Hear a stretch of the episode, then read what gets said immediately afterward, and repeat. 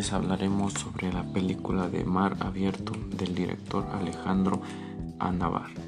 Algunos de sus personajes o autores de la película son Ramón Sampedro, Julia, Rosa, Manuel, la cuñada de Ramón, el hermano de Ramón o el sobrino de Ramón.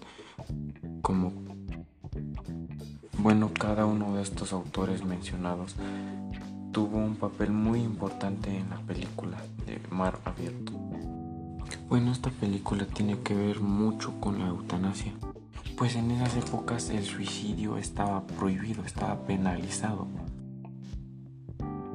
El debate ético que se genera en el entorno de la legislación de la eutanasia enfrenta múltiples puntos de vista.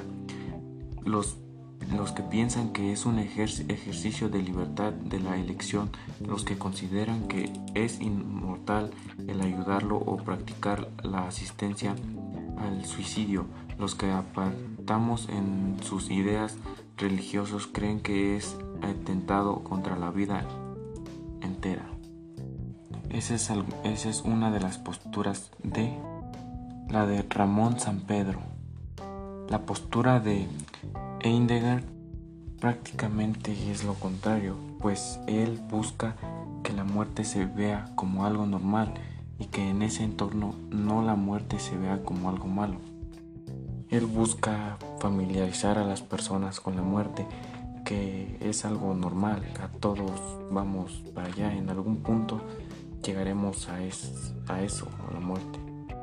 Pero el escritor y ex marino quien quedaba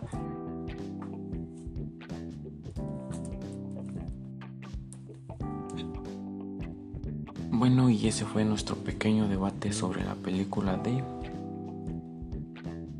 Mar Adentro del director Alejandro Amenábar. Espero y les haya gustado. Hasta pronto.